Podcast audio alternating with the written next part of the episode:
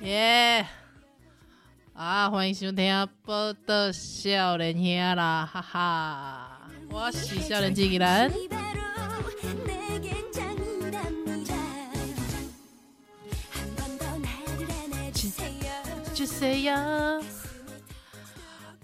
好啦，现在今仔日开场才欢喜咧，哎、欸，因为无佚佗花。可来一个耶！无啦，哎，无佚佗诶，真欢喜哦！不不不不不，安尼讲，安尼讲，就是诶、因为平常时拢有佚佗，哎，啊，无佚佗诶时阵就是 special 啦，啊，可能足侪，因为是佚佗笑声，也是佚佗足后诶台语，即来听诶朋友哦，今仔日较实咧，哦，今仔日无佚佗，对对对对对，啊，毋过不要紧哦，无佚佗，共款，哎，即、这个报道少年兄照常伫遮来甲你服务啦，吼。那这个，因为足侪听友吼，一直咧问我讲，诶、欸，既然既然你即马无头路，啊，你即马对对对，我原本我原本是即个 媒体咧新闻媒体内底做编辑嘛，对啊，啊，即马我就是无头路安尼，啊，无头路了，大家讲，诶、欸，已经一礼拜啊，既然你咧厝诶拢爱创啥安尼，嘿，啊，我咧厝诶就是做节目啊，啊，无就是 追剧啦，啊，无就诶看册安尼。对，大部分看册甲追剧拢是因为迄个康亏原因啦吼。对，就是你们可以去问吴恩慈，他对我的荼毒之深。对对对，啊，拄则来放这首歌吼，是最近因为这个呜呜陪你聊呢，就一直讲爱看迄个假面女郎吼。啊，假面女郎这是韩国的一个影集，那最近伫咧 Netflix 哦，这个网飞诶，这个排名是应该是。金龟名啦吼，啊，因为金龟名内底有讲到啥物啥物整形议题啦，还是讲容貌焦虑议题啊，啊就搞我就修行诶，我也无啦，就是诶、打中了很多女性的点，所以那个时候巫医师就讲，诶、欸，依兰你要不要来看一下这部片？这样，啊，我我就看了一下，看了一下，哎，无看无讲，啊，一看你知影无？被这首歌洗脑，这应该以前我们也有跟七号跟我有跟听友们介绍过，这是韩国的这个歌曲叫做洪真英、洪真勇啊，洪真勇这个小姐呢唱的这首歌叫做《爱情巴德里》啊，爱情爱情的电池。那因为她这首歌真的太红了，当时候应该是在二零一零年吧，哇，应该也是蛮久以前了。蛮久以前的歌曲了哦，那他唱的这个是韩国演歌的风风格，对，那让大家耳目一新哦。韩哎，我刚才查一下，洪真英其实跟我年纪差不多，哎，跟我一样大的样子，对对对对，跟我一样大。好，哎，这首歌哎，《爱情巴德里》呢，在二零零九年的时候，哦，二零零九年很早哎，那个时候我才刚进研究所吧，哇，超早的。OK OK，好，那这个爱情。爱情电池，Love Battery，Love Battery，大概也在来锤爱情的电池，或者是 Love Battery 就可以找到这首歌了。好，那刚才呢，就是这个用空耳快速学了一下。哎、韩国演歌就是这种风格啊，就是会让你非常想要，嗯，跟着他一起唱。对，他有一种很快节奏。如果有在看，因为你知道吗？之前那个。Netflix 上面有一连串的那个什么什么什么可怕教主有没有？韩国可怕韩国什么那个性侵教主的一些一连串的那种纪录片类的东西，其实你也会看到里面有蛮多，就是会有那种一九八零年代那韩国很多大学生团体在唱这种韩国演歌风格的样子。对对对，那我我觉得嗯还蛮有意思的。那可能有一些。韩剧里面也会演绎出来，对，所以我不知道自己很喜欢啊。那刚好这首歌出现在《假面女郎》里面，对，所以我就整个人就啊，又又又被这首歌洗脑了。好，非常喜欢这首歌，来推荐给大家。啊，那准备来吹，朋友也再来吹《爱情的电池》洪真英的歌曲。好的，好，最近呢。最近就无契合，哎，无契合，所以契合去放假嘛，嘿。啊，毋过呢，契合去日本这度假的时阵呢，伊特别交代哦，伊交代讲，他其实很担心我 loading 会过重，所以他一直就说要不要找个代班之类的。但是，嗯，是安怎我无吹哦，我无催原因，也不是说，也不是说好像。也不是说好像一定要找找一个一个代理主持人，而是我就是觉得是不是可以试试看家己家己讲，因为比方比方讲我的前辈大练啊，大练嘛是套在节目对不？高点的节目啊，一直接人一直刚刚刚刚刚刚刚十一点。其实我诶、我心情上是足配合诶。就比方说，我有时候听呱吉讲直播的时候。哎、欸、哎、被大家知道我会听呱吉，就我有时候有时候会听呱吉。那老实说，呱吉的声音让我感觉是舒服的，所以我也会偶尔就就是哦有听到或者是看到他的直播，还有我就会瞄一下这样，对，听瓜吉在讲什么，对，那所以我就会觉得，哎、是不是可以来试试看啊？嘎熊最近呢，我这个好朋友哈，法牌的珞亦耶。诶，珞亦呢，家己有开一个家己的节目叫做《络绎不绝》是的，好，所以呢，还是一样，欢迎大家呢可以一起到这个 podcast 上面收听法白珞亦的《络绎不绝》哈，也这个个人的一个频道，好，那里面其实除了讲一些法律呢，还会讲一些他自己的生活。那如果说有珞亦粉的话呢，请千万不要错过啦。好的。对，嗯嗯，可能也是因为这样子，就觉得说，哎、欸，可能买再来家己试看买哦，试看买讲，哦，是不是一个人可以讲话这样子？啊，不过我感觉几个人讲话会有一个有点羞夸尴尬的问题，嗯，羞夸尴尬的问题，迄、个尴尬的问题就是，诶、欸，若是讲你讲到好笑的物件，你爱家己一直笑，对。呃，你你家己笑的时阵，你也感觉就尴尬呀，对啊，我唔知啦。七七号是一个自己笑不会很尴尬的人，但是我会，就是七号七号，你知道很好笑。他有时候有当时阵啊，等于我我醒来嘛，我醒诶，不、欸、一醒来啊，一醒来的时阵，我就会啊，伊就会在迄个录音室内底啊，家己放音乐啊，不是看啥物物件安尼啊，伊家己有小可呃，有当时阵会笑甲咔咔叫，你知影无？自己就会笑到不行，这样子，自己我会突然出现在旁边，这样，噌，他他会他会他也会觉得就是吓一跳，这样啊，他就是一个可以自己笑到不行的人，或者是有时候他他有时候会形容说他以前因为 以前那个福大很远嘛，还福大都要坐有一个超久的公车叫二九九，哎，我们在台北兵务者。五这这贵二九九不？二九九真的是名副其实的酒，超久，而且二九九都会飙车，很恐怖。三重客运的吧，对不对？二九九输给卖个飙车啊啦，卖个赔，真的是太可怕了。对，就是他有时候很无聊，之后自己在公车上 想到某一些事情，他也会自己笑出来。对对对对，所以很多听友会写信来说。他刚才在捷运上笑得像白痴一样，我觉得你你不要担心，因为你还有戴耳机。七号是什么都没有，好吗？对，所以好，就是一个人讲话要去呃适应一下自己自自嗨，像我现在就在房间里自嗨。对啊，就是要适应，好吧？好的，是那非常感谢大家今天跟我一起分享了，刚刚跟我分享了这首曲子，这个《爱情巴德里》，感觉非常的不错，有一种充满 Anki 的感觉哈。对，那诶，今天的节目呢，因为哈是我家己本人来为大家服务，所以呢。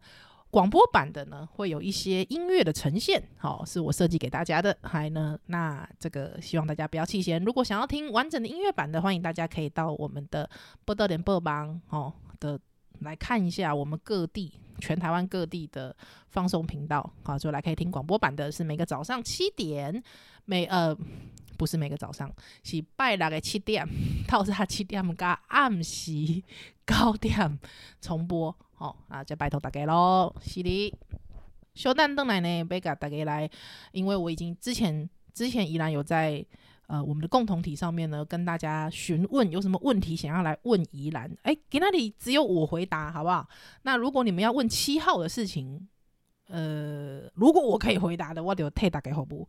对，那那我觉得其中有一个问题呢，讲到说，哎、欸，依然就是你的人生短短快要四十年的人生里啊，就是很烦啊，为什么要？快要四十年，为什么不要写短短的三十多年的人生里呢？哎、欸，那个视觉狂起来误差呢？哦，就是说三十多年跟快要四十年，好不好？这就有点像是你那个买服买衣服都是六九九啊啊！你写七百就是没，就是有点不爽，好不好？啊，以后记得注意一下修辞。好，短短快要四十年的人生里，碰到最大的难关是什么？他说：“论文写不出来不算哦，哦，短短的快要四十年人生里碰到最大难关是什么？啊，不就今天吗？啊，就今天呢、今天我要自己一个人呐、对啊，哎、我之前听友不知道记不记得，我有一次跟七号说，是真的，真的，我梦见的，就我梦见有一天晚上，我梦见我好像出现在什么。”国家戏剧院之类的，还那个那个十八来印搞我，就是搞我揪掉啊！呢啊，我就一个人徛在那个舞台中，嗯，之后那个灯就这样脏脏那爬出来一尊，那时候我心里想说：七号呢？七号，七号你怎么没来？我旁边不应不是应该站你吗？七号啊呢？好像是我要上去讲一个单口相声啊，其他三回对，还是脱口秀，我们栽了。哎，反正总是就是一个那样的状况。之后我真的吓醒，诶，我整个人就吓醒。我就想说，七号你在哪里？七号，我我大概做梦起床之后，我才热泪盈眶。没有热泪盈眶，就是 我心里有一个很大很大的感觉，是我真的很需要你，诶，对。就是我很需要你，七号，我们把这段结束在我对他的告白。修丹登来，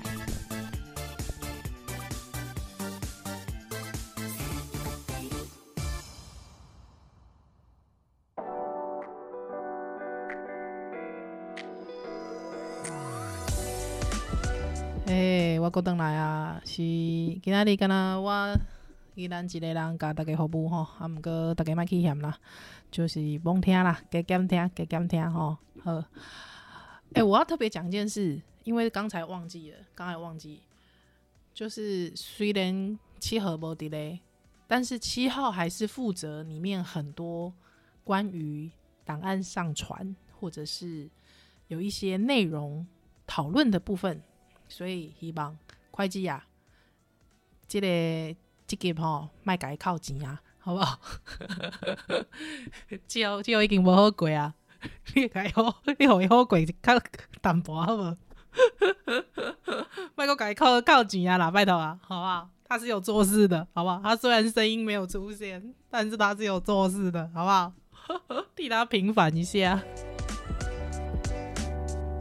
啊，当然阁有一个代志，这项代志。这个在另外一个节目已经有下结论了。假面女郎，除非你很喜欢复仇剧，不然你不要看，好不好？我我真的觉得有还好。对公，如果你抱持着他有很大的社会议题讨论啊，还是讲什么呃相貌的讨论啊，吼，或者是整形议题的讨论啊，可惜哦，这转播。规品是拢无诶，哎，所以不用期待。但是如果是喜欢复仇剧的，因为今天大概第第第三集、第四集吧，大概真的就是画风一转，就马上就变成复仇剧了吼。所以就是大家哎、欸，这个不用太这个认真，不用太认真想这件事情。但是就哎，随缘呐，啊，随缘随缘随缘。那我要特别讲一下，我最近呢。就是除了工课以外，啊，个照顾囡仔以外，诶、我照顾囡仔就认真的哦，我真的照顾小孩超认真。就是还有，就是我我我其实很希望可以，呃，煮饭给小朋友吃，因为大家都知道我喜欢煮饭嘛。对，那我我就是就想要煮饭给囡仔吃，所以，诶、虽然讲已经一礼拜过啊，毋过我希望讲我一礼拜啊，除了工课的时间，我我家己的迄个计划是。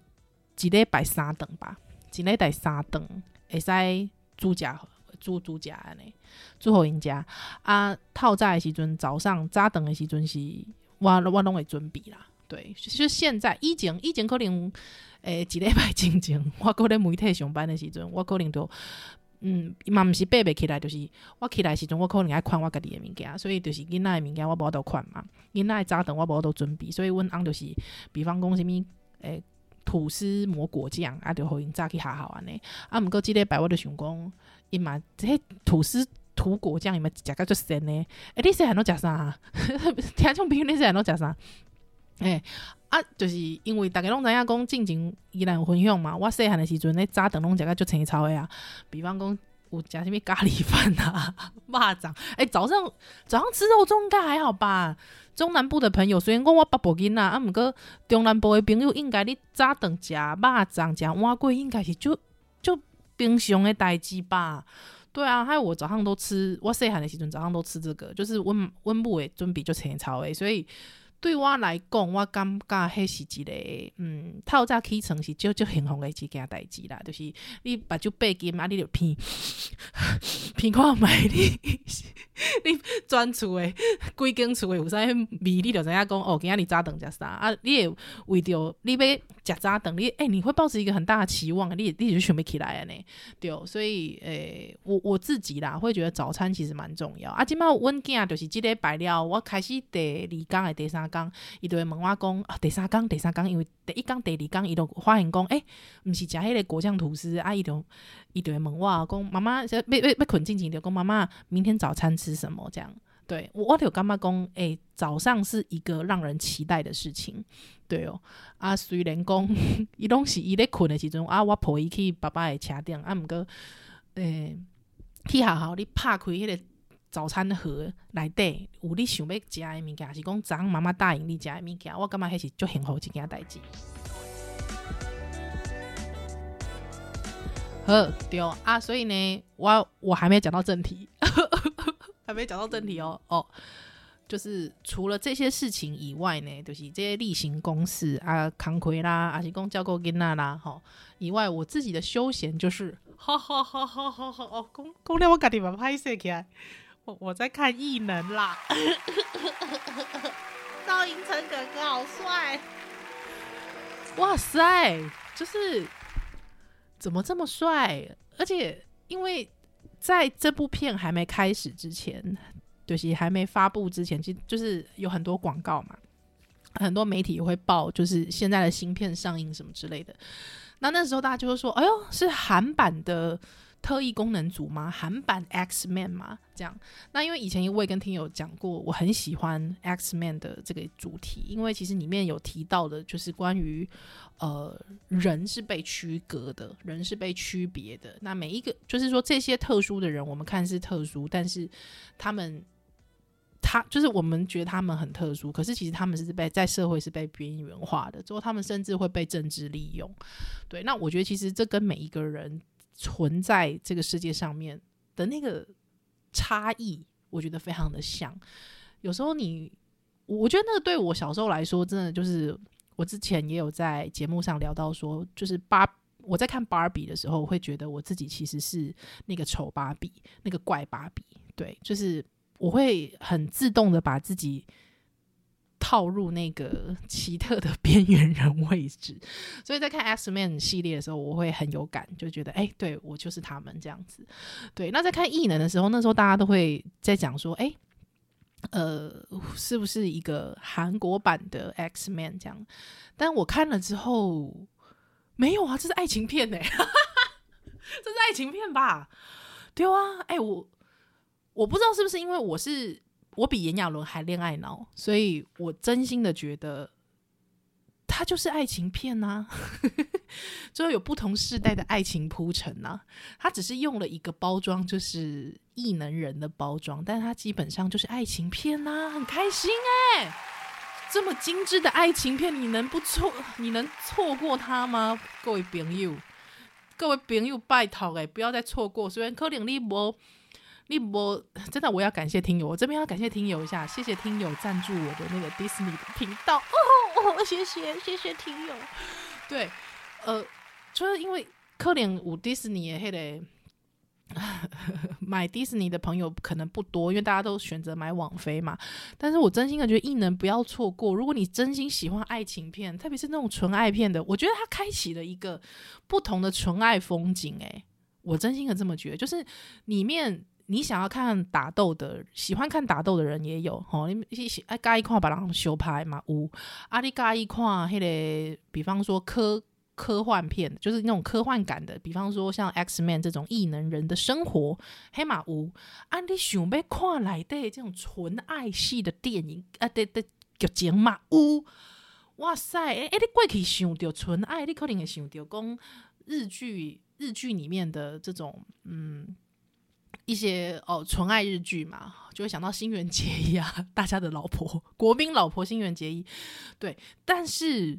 你没有想到纯爱片，它可以用不同的方式包装，可是真的真的很纯哎、哦，我等一下都没掉哎，太纯了吧，纯到不行哎、我的妈的，我的妈呀！真的，拜托大家去看，我求大家。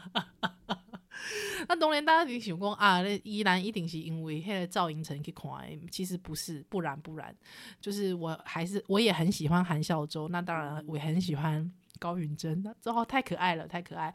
还是李和正吗？对，就是这些新演员都很可爱。那，但是我最喜欢的还是炸鸡店大叔，好吗？哇，炸鸡店大叔在里面就是机不可失来的那个卖炸鸡的阿伯啦，丢啦！哇，炸鸡店大叔真的是深得我意呢。哦，在里面真的是 man 到不行呢，丢。李佳，我觉得里面。呃，在刻画一些细腻的地方啊，我不要爆雷啦，怎么讲一讲就想爆雷，就是来对其实有讲到就这，比方每一个人他的能力是不一样的，比方讲赵寅成就是诶飞飞天嘛哈，飞天正地啊你哈，没有正地啊就飞天俩 啊，有一个就是炸鸡大叔，伊就是就搞就是他呃会。他不会受伤，嗯，有这个伤口愈合能力，哈，治愈能力啊，那对。可是这一些特殊的能力，或者是哦，这个韩孝周他演的是他的五感，他的五感各种的视视力、视觉、还听觉、嗅觉等等之类都非常的敏锐哦，而且是超乎想象的敏锐。对，但是每一个人他在运用他能力的时候。都会有一些就是副作用，这些能力都会带给他有一些困扰。当然的，这个是当然。那他们如何运用这个能力生活？我觉得在刻画炸鸡大叔对九龙浦大叔的这一段里面，特别特别的感人。真的，拜托大家去看异能，拜托。每礼拜三会更新两集，我没有收迪士尼业配，我求大家去看，真的。如果你还相信爱情的话，好不好？相信爱情要看哦，好吧？好的，好。那我最近就是在看这些东西，对。那 因为我哎、我现在发现时间不够哎，我怎么怎么那么爱扯啊？好，那。下一段 可能会比较严肃一点，因为我除了看片、呃，就追剧之外呢，我自己就是，呃，因为 Me Too 的事情，大概 Me Too 是台湾大概在五月时候出现的风暴嘛，对，那我自己其实也蛮在意的一些事情，像包括呃，杰尼斯的社内社内性侵事件，就是他们的前社长喜多川先生，就是喜多川佳妮呢的这个性侵事件，那那个。这个事件其实让我自己有一点点，我很在意，我真的很在意。而那个在意点，其实有一点算是，我会觉得，如果你发现偶像帝国这件事，你喜欢的偶像们其实是靠着性侵建立起来的，这个帝国是靠着性侵建立起来的，你能够接受吗？你能够接受吗？我觉得这个是一个很大的灾问，就是说，你发现其实你的你你们就是你喜欢的事物，或者是你们觉得很光鲜亮丽的事物，其实它是靠着牺牲跟剥削而建立起来的。我觉得这件事情能够被接受吗？那如果说我们还希望享有这样子的呃娱乐的生活，我们应该如何看待这些事情？那我也分享一下我最近听到的音乐好了。既然 都讲到最近关心的事情，我最近因为七号莫名其妙就说：“哎、欸，宜兰你是恋爱脑的话，那你应该就是你有没有看过《辉夜姬》？” 我说我没有看过《辉夜姬》，还没想到张正宏竟然把《辉夜姬》看完嘞！张正红哎，张正红是恋爱脑吗？我觉得他是。我觉得他是张正红是恋爱脑，那他张正红就把《辉夜姬》看完了，还有就是七号就跟我说叫我一定要看《辉夜姬》，还有我看了两集，但因为不知道哎、欸，画风可能没有那么喜欢，对，从里面的小剧场就是感情爱情小剧场超多的、啊，就觉得哇呃好像也都想得出来，因为我就是那种恋爱脑，就是小剧场很多的恋爱脑，所以好像也都可以预期，所以。就呃停下来，先停下来这样子，但我就被主题曲的铃木雅之大叔，哎、被铃木雅之大叔洗脑嘞，哈哈！所以我现在最近就是铃木雅之连放，而且我还把他在 YouTube 上面的演唱会看完了，哇，好不好？推荐给大家，广播版的朋友现在就来听铃木雅之的歌曲，Let's go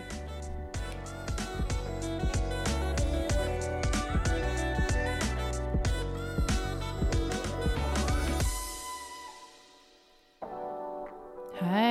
欢迎登来，你今晚收听的是《宝岛少年兄》，我是依兰。好，拄则讲小可讲着，小可讲着我诶，最近咧读诶物件吼，就是我最近可能呃，为我开始可能是六月吧，六月时阵开始，我做一寡调查诶报道吼，我有我伫我诶面册台顶管有写。了后就开始，嗯，较关心这个议题，就是五月开始的这个 Me Too。那因为听有听友来留言问我讲，哎、最近宜兰有推荐什么书吗？那我其实怎么讲推荐书哦？我其实看我我其实有点乱看，就是我这人看册就是黑白看安尼，青菜看啊，有有有啥物件我就啥来看安尼，对，所以呃我。我最近在看几本册，哈，这本书其实它已经是一个算是可能某一些领域的，可能社工界啊，或者是呃心理咨商，或者是精神科界，都还呃蛮有地位的一部经典，叫做《创伤与复原》，嗯，Trauma and the 呃 Recovery，对。那它的副标是性侵、家暴和政治暴力幸存者的绝望及重生。那这个作者呢是这个 Judith Herman。对，呃，我为什么会看这本书的原因，其实，呃，老老实说。我我们有时候在讲说这些看到，比方 Me Too 的有一些人出来的控诉，还一个一个的个案，一个一个谈起自己的创伤，我们会觉得这好像很个人性。可是如果你把它放在整个社会上的大的一个脉络来看的话，其实，呃，刚才我副标里面有提到嘛。包含了政治暴力幸存者，嗯、政治暴力幸存者包括我们整个受到国家暴力的，像是白色恐怖、二二八的，对，其实他也是在这些这些创伤，还有这些呃受伤的灵魂们，其实他们也是在这个架构下面的人，对，所以它其实是有一个结构性上的东西。那我当然现在看不多啦，因为我真的。看书的速度非常的缓慢，所以对，就慢就慢的安尼。啊，毋过我即马看，家己迄个导论看完啦。诶、欸，导论看完就了不起，好不？虽然可能想讲啊，逐个导论看完是啥？有啥？诶、欸，导论而已啊，对不对？导论贵啊，来看嘛。诶、欸，导论导论十八页，十八页看完又怎样？诶、欸，诶，你就贼呢？诶、欸，你那看抖音看短影音啊？我看十八页，这就了不起了不？来，掌声鼓励一下。呃，阿丢，我我我其实看到，当然我其实之前也在其他的书上，因为我自己不是做精神医学史的嘛，吼，但我自己看到的时候，其实我真的很惊讶，诶，就是没想到。整个呃西方的精神医学史竟然有这一段，我真的觉得这段真的太，真的是真的是这个人的耻，这个人他真的是一个精神医学史耻，对，我要把他讲出来，是谁？弗洛伊德，为什么呢？好，因为我们其实在讲很多呃性暴力或者是在讲性侵的时候，我们大家都会提到。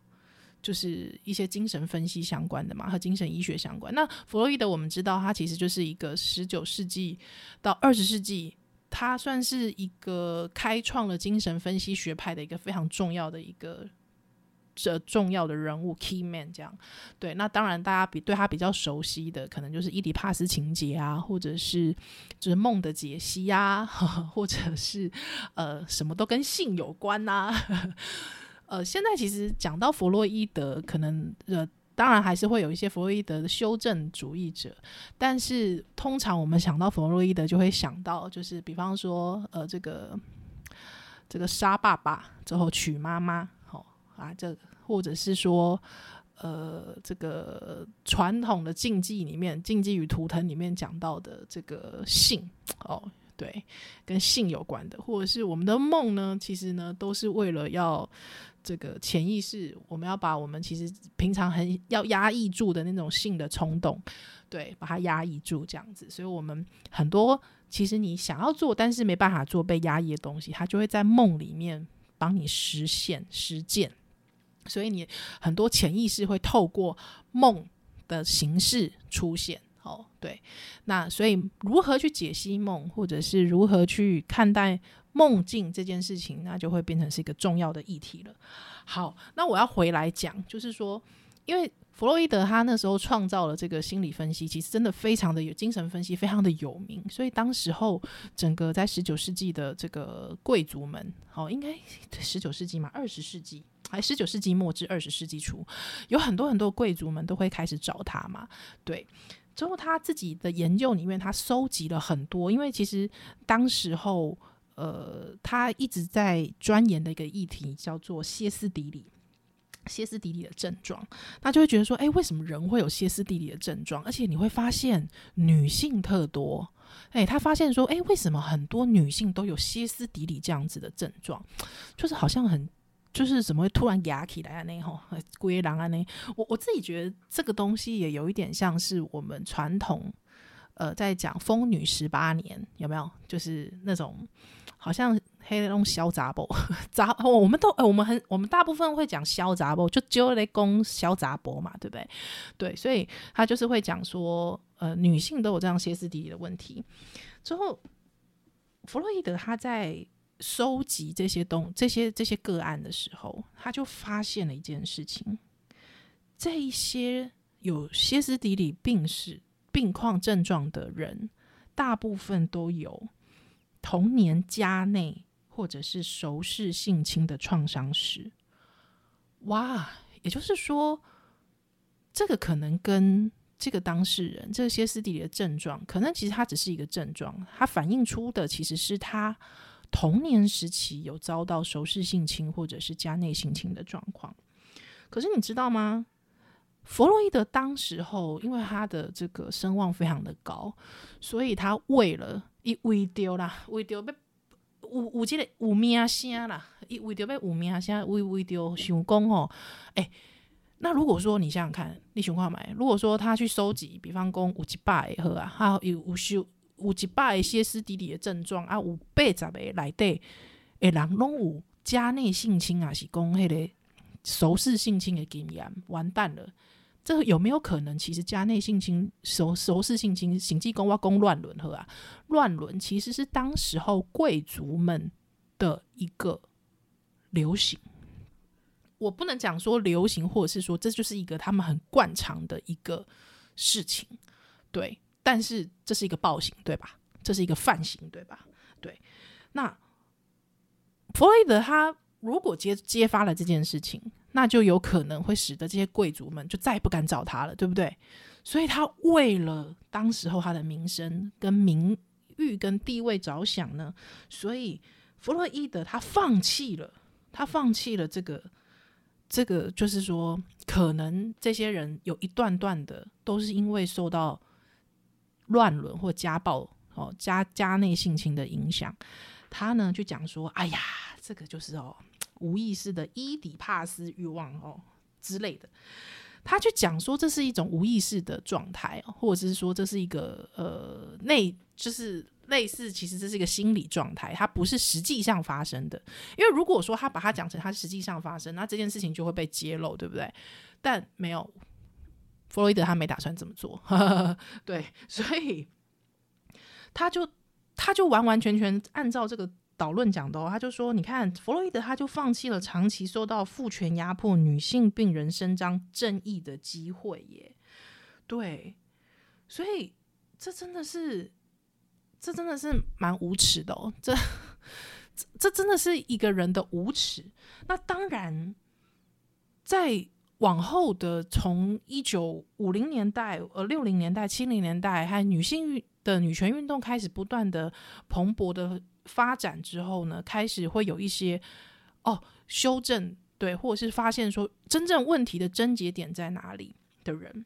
可是我们必须讲哦，就是说，即便如此，即便到了一九七呃这个七零年代、八零年代，有这些呃女权主义的人士，他们不断的在平反这些过去错误的这个见解的时候呢，在一九九零年代，还是呢有一个。很有名的事件叫做虚假记忆症候群的风暴。那这是怎么样呢？有一群小孩子，他们提告自己的父母曾经加害过他们，但是竟然这些父母联合了几位认知心理学家，组成了虚假记忆症候群基金会。之后呢，还来这个登广告啊，哦等等之类来宣传。他们说。这个还甚至在法庭上面哦，他们说这些人呢，他们说被性侵，这是一种虚假的记忆，这是假的。之后呢，这个记忆呢是假的，之后被植入在他们小孩的脑袋里，所以才会有这样子的控诉。哇塞，天哪！所以呢，根据了这个这边引用的一个，根据了一份一九九九年的加拿大研究哦。从一九九二年这个虚假记忆症候群的基金会成立开始，到一九九九年为止呢，在北美地区有超过百分之九十的家内性侵诉讼，因为法院采用了这一个根本没有经过临床临床验证的疾病诊断的标签，而获得不起诉的处分呢。甚至这些小孩跟这些心理师还被这些父母反控诽谤，哎，这。太太扯了，你知道吗？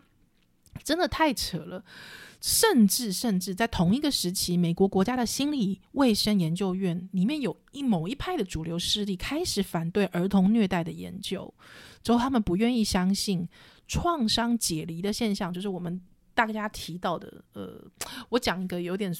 有点庸通俗，有点庸俗的，像比方说二十四个比例的那种解离现象，其实它很明显的就是因为受暴，对不对？还有就是潜意忆记忆的这些实存性，竟然都不愿被采信，诶，对。所以你知道吗？就是说，我觉得整个人类历史，我觉得就是会有一个吊诡，就是当有一群人他出来说他受伤了，他受害了，可是你就会发现，人类历史里面都会有一个劣根性。那个劣根性是什么？我们要否认不好的事情，还有我们要否认，我们要我们要去贴它是一个虚假的标签。所以你会发现一件事情，你会发现一件事情，当我们在讲二二八的时候。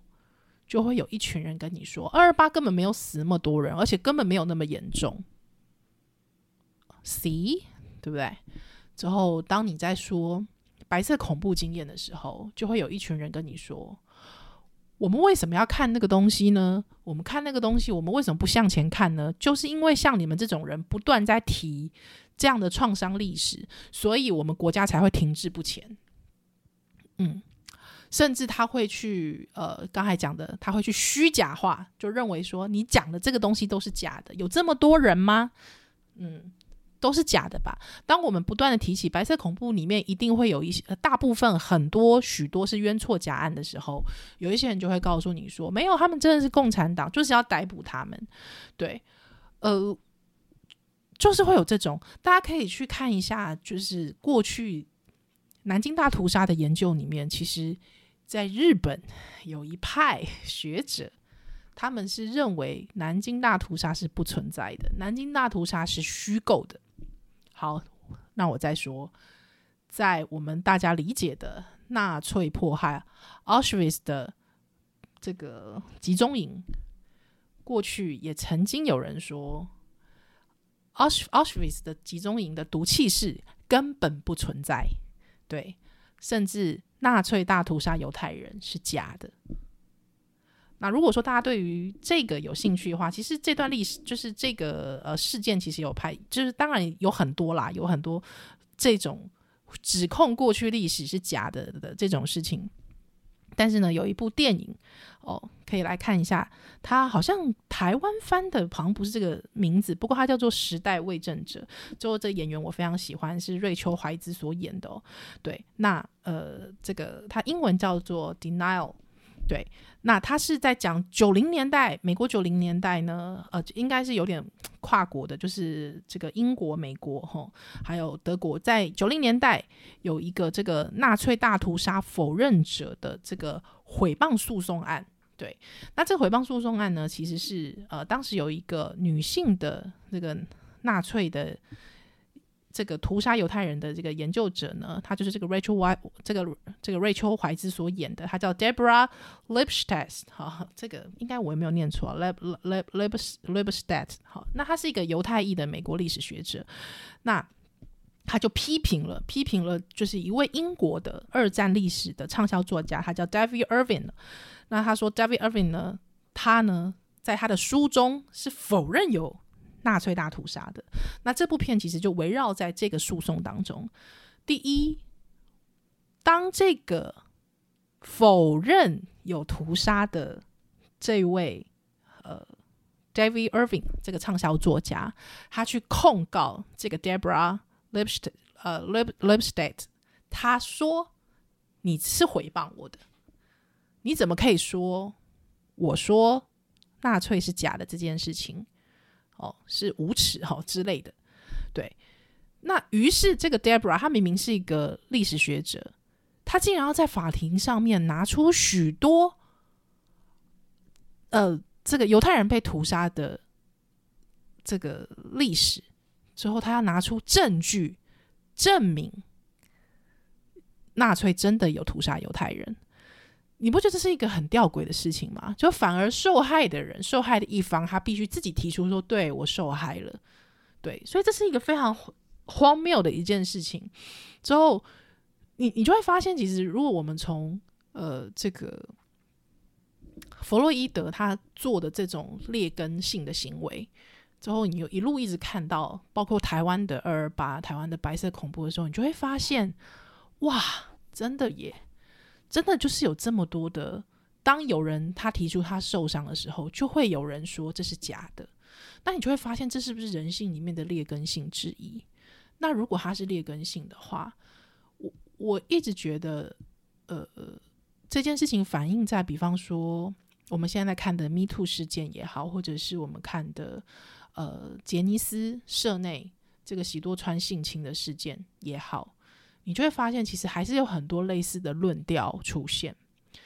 那当然，有些人会说，呃，取消文化，我觉得这是这是可以另外做讨论的。但是有些人就会说，可是我们又不知道那是真的假的。没错，确实，旁观者他无法去得知，比方说那个个人他所遭遇到的伤害到底是怎么一回事。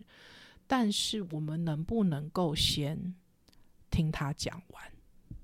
我觉得这只是我最近在看书的时候有一个这样的想法。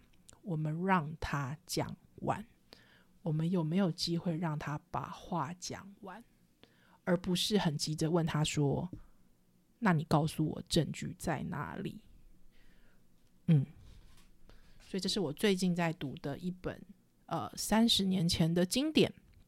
但是现在还是算是一个在某一个领域呢，社工领域或者是心理智商领域，大家会读的一本经典，叫做《创伤与复原》。好，介绍给我的听友。